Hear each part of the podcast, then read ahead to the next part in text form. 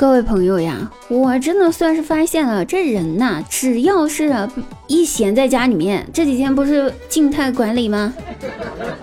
被封在了家里面之后，没事干，这人啊，容易犯神经。你说说我表弟，前段时间吧，跟他女朋友关系挺好的，你侬我侬的，这才家里面封两天，他又开始犯病了，又开始作死了。他女朋友问他说：“亲爱的，我是你的什么呀？”他头也没抬，眼睛一直在那手机上，抬口就来：“你是我的公主。”女朋友一听这话，心花怒放啊啊！随后又问道：“那我是不是你的唯一呢？”我觉得他女朋友也是有点病，没点大病也问不出这种问题来。关键我表弟更有病，随口就问了一句。你听说过哪个皇帝只生一个公主的？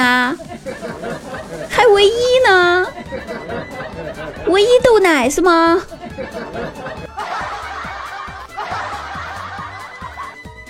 昨天呀，看了一下我大外甥的新学期学习计划，他一笔一画非常认真的写道：“新的学期开始了，我一定要好好学习。”绝对不会再把皇帝的英文单词写成 Yellow King 呢，也不会再把北京烤鸭的英文单词写成北京嘎嘎了。我看了这个学习计划之后，懵了好大一会儿。我心想，皇帝不是 Yellow King，那是啥？北京烤鸭不是北京嘎嘎，那是啥？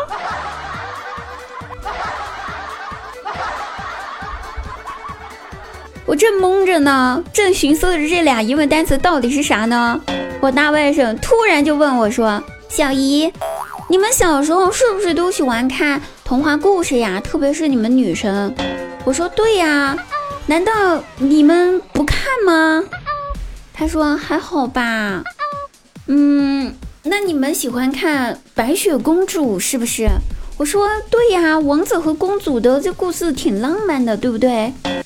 然后他接着说道：“小姨，我一个未成年人的身份，很负责任的告诉你一个事实：白雪公主吃下毒苹果死去的时候，她才十六岁。可是来亲吻唤醒她的王子已经三十一了。最后，他还把白雪公主带回自己的王国结婚生子去了。这是娶了未成年，对不对？”所以，从法律的角度上来说，这个三十一岁的男人他违法了。这样你还觉得浪漫吗？就这一通说辞，我竟一时语塞了，不知道怎么回答他了。他说的竟然非常有道理。这小破孩一天天的不好好学习，上哪儿看的这些乱七八糟的玩意儿啊？好。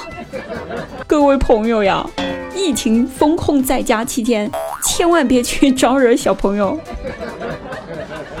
让他静静的一个玩儿挺好的。大家可能也不是特别了解女生哈，像女生啊，在这种童话故事里面，王子他可以是三百一十岁，他可以是三千一百岁，甚至三万一千岁都行，但是他绝对不能是三十一。不要问我为什么，你问问别的女生你就知道了。我都说了，千万不要去招惹小孩子。我姐夫就是不信，他无聊了，就去和我大外甥聊天，还谈起了人生和理想。他问我大外甥说：“儿子呀，你长大后想成为什么呀？”大外甥说。我想成为妈妈，那为什么想成为妈妈呢？就不想成为爸爸吗？大外甥斩钉截铁地回答道：“不，我才不要成为爸爸呢！我想成为妈妈，因为成为妈妈就可以揍爸爸啦。”孩子，就你这点出息。你以后也是被揍的那个。关键这聊天内容吧，不禁让我想起了我们家里面很经典的一幕场景，非常非常的，就是真的是非常非常熟悉的。不光我们家，我估计很多听众朋友在家里面都会出现这种场景。我姐姐姐夫的俩人吵架的时候，我姐夫就说道：“你到底想要我怎么样呀，老婆？你可不可以不要再无理取闹了，行不行？啊？”我姐姐怒气一来。无理取闹？你觉得我是在无理取闹？是是是，行行行，好好好，是我无理取闹，行了吧？啊，是不是我无理取闹？我行我行，我就我无理取闹。可是你作为一个男人，你说声对不起有那么难吗？你跟我说一声对不起不就完了吗？对不对？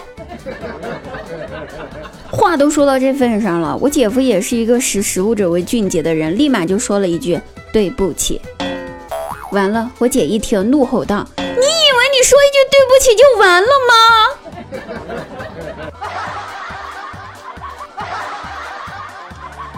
我都替我姐夫委屈。是谁才说的？你跟我说一声对不起就完了的？说了为什么没完了？啊！人生格言。不要跟我姐姐还有他儿子过不去，不然你是真的过不去了。好了，各位朋友，本期节目呢到此结束。大家喜欢滴答朋友，可以在我们抖三看滴答本人大长腿哟。本期节目到此结束啦，晚上九点半来直播间找我，不见不散。我在喜马拉雅直播间等你，拜拜。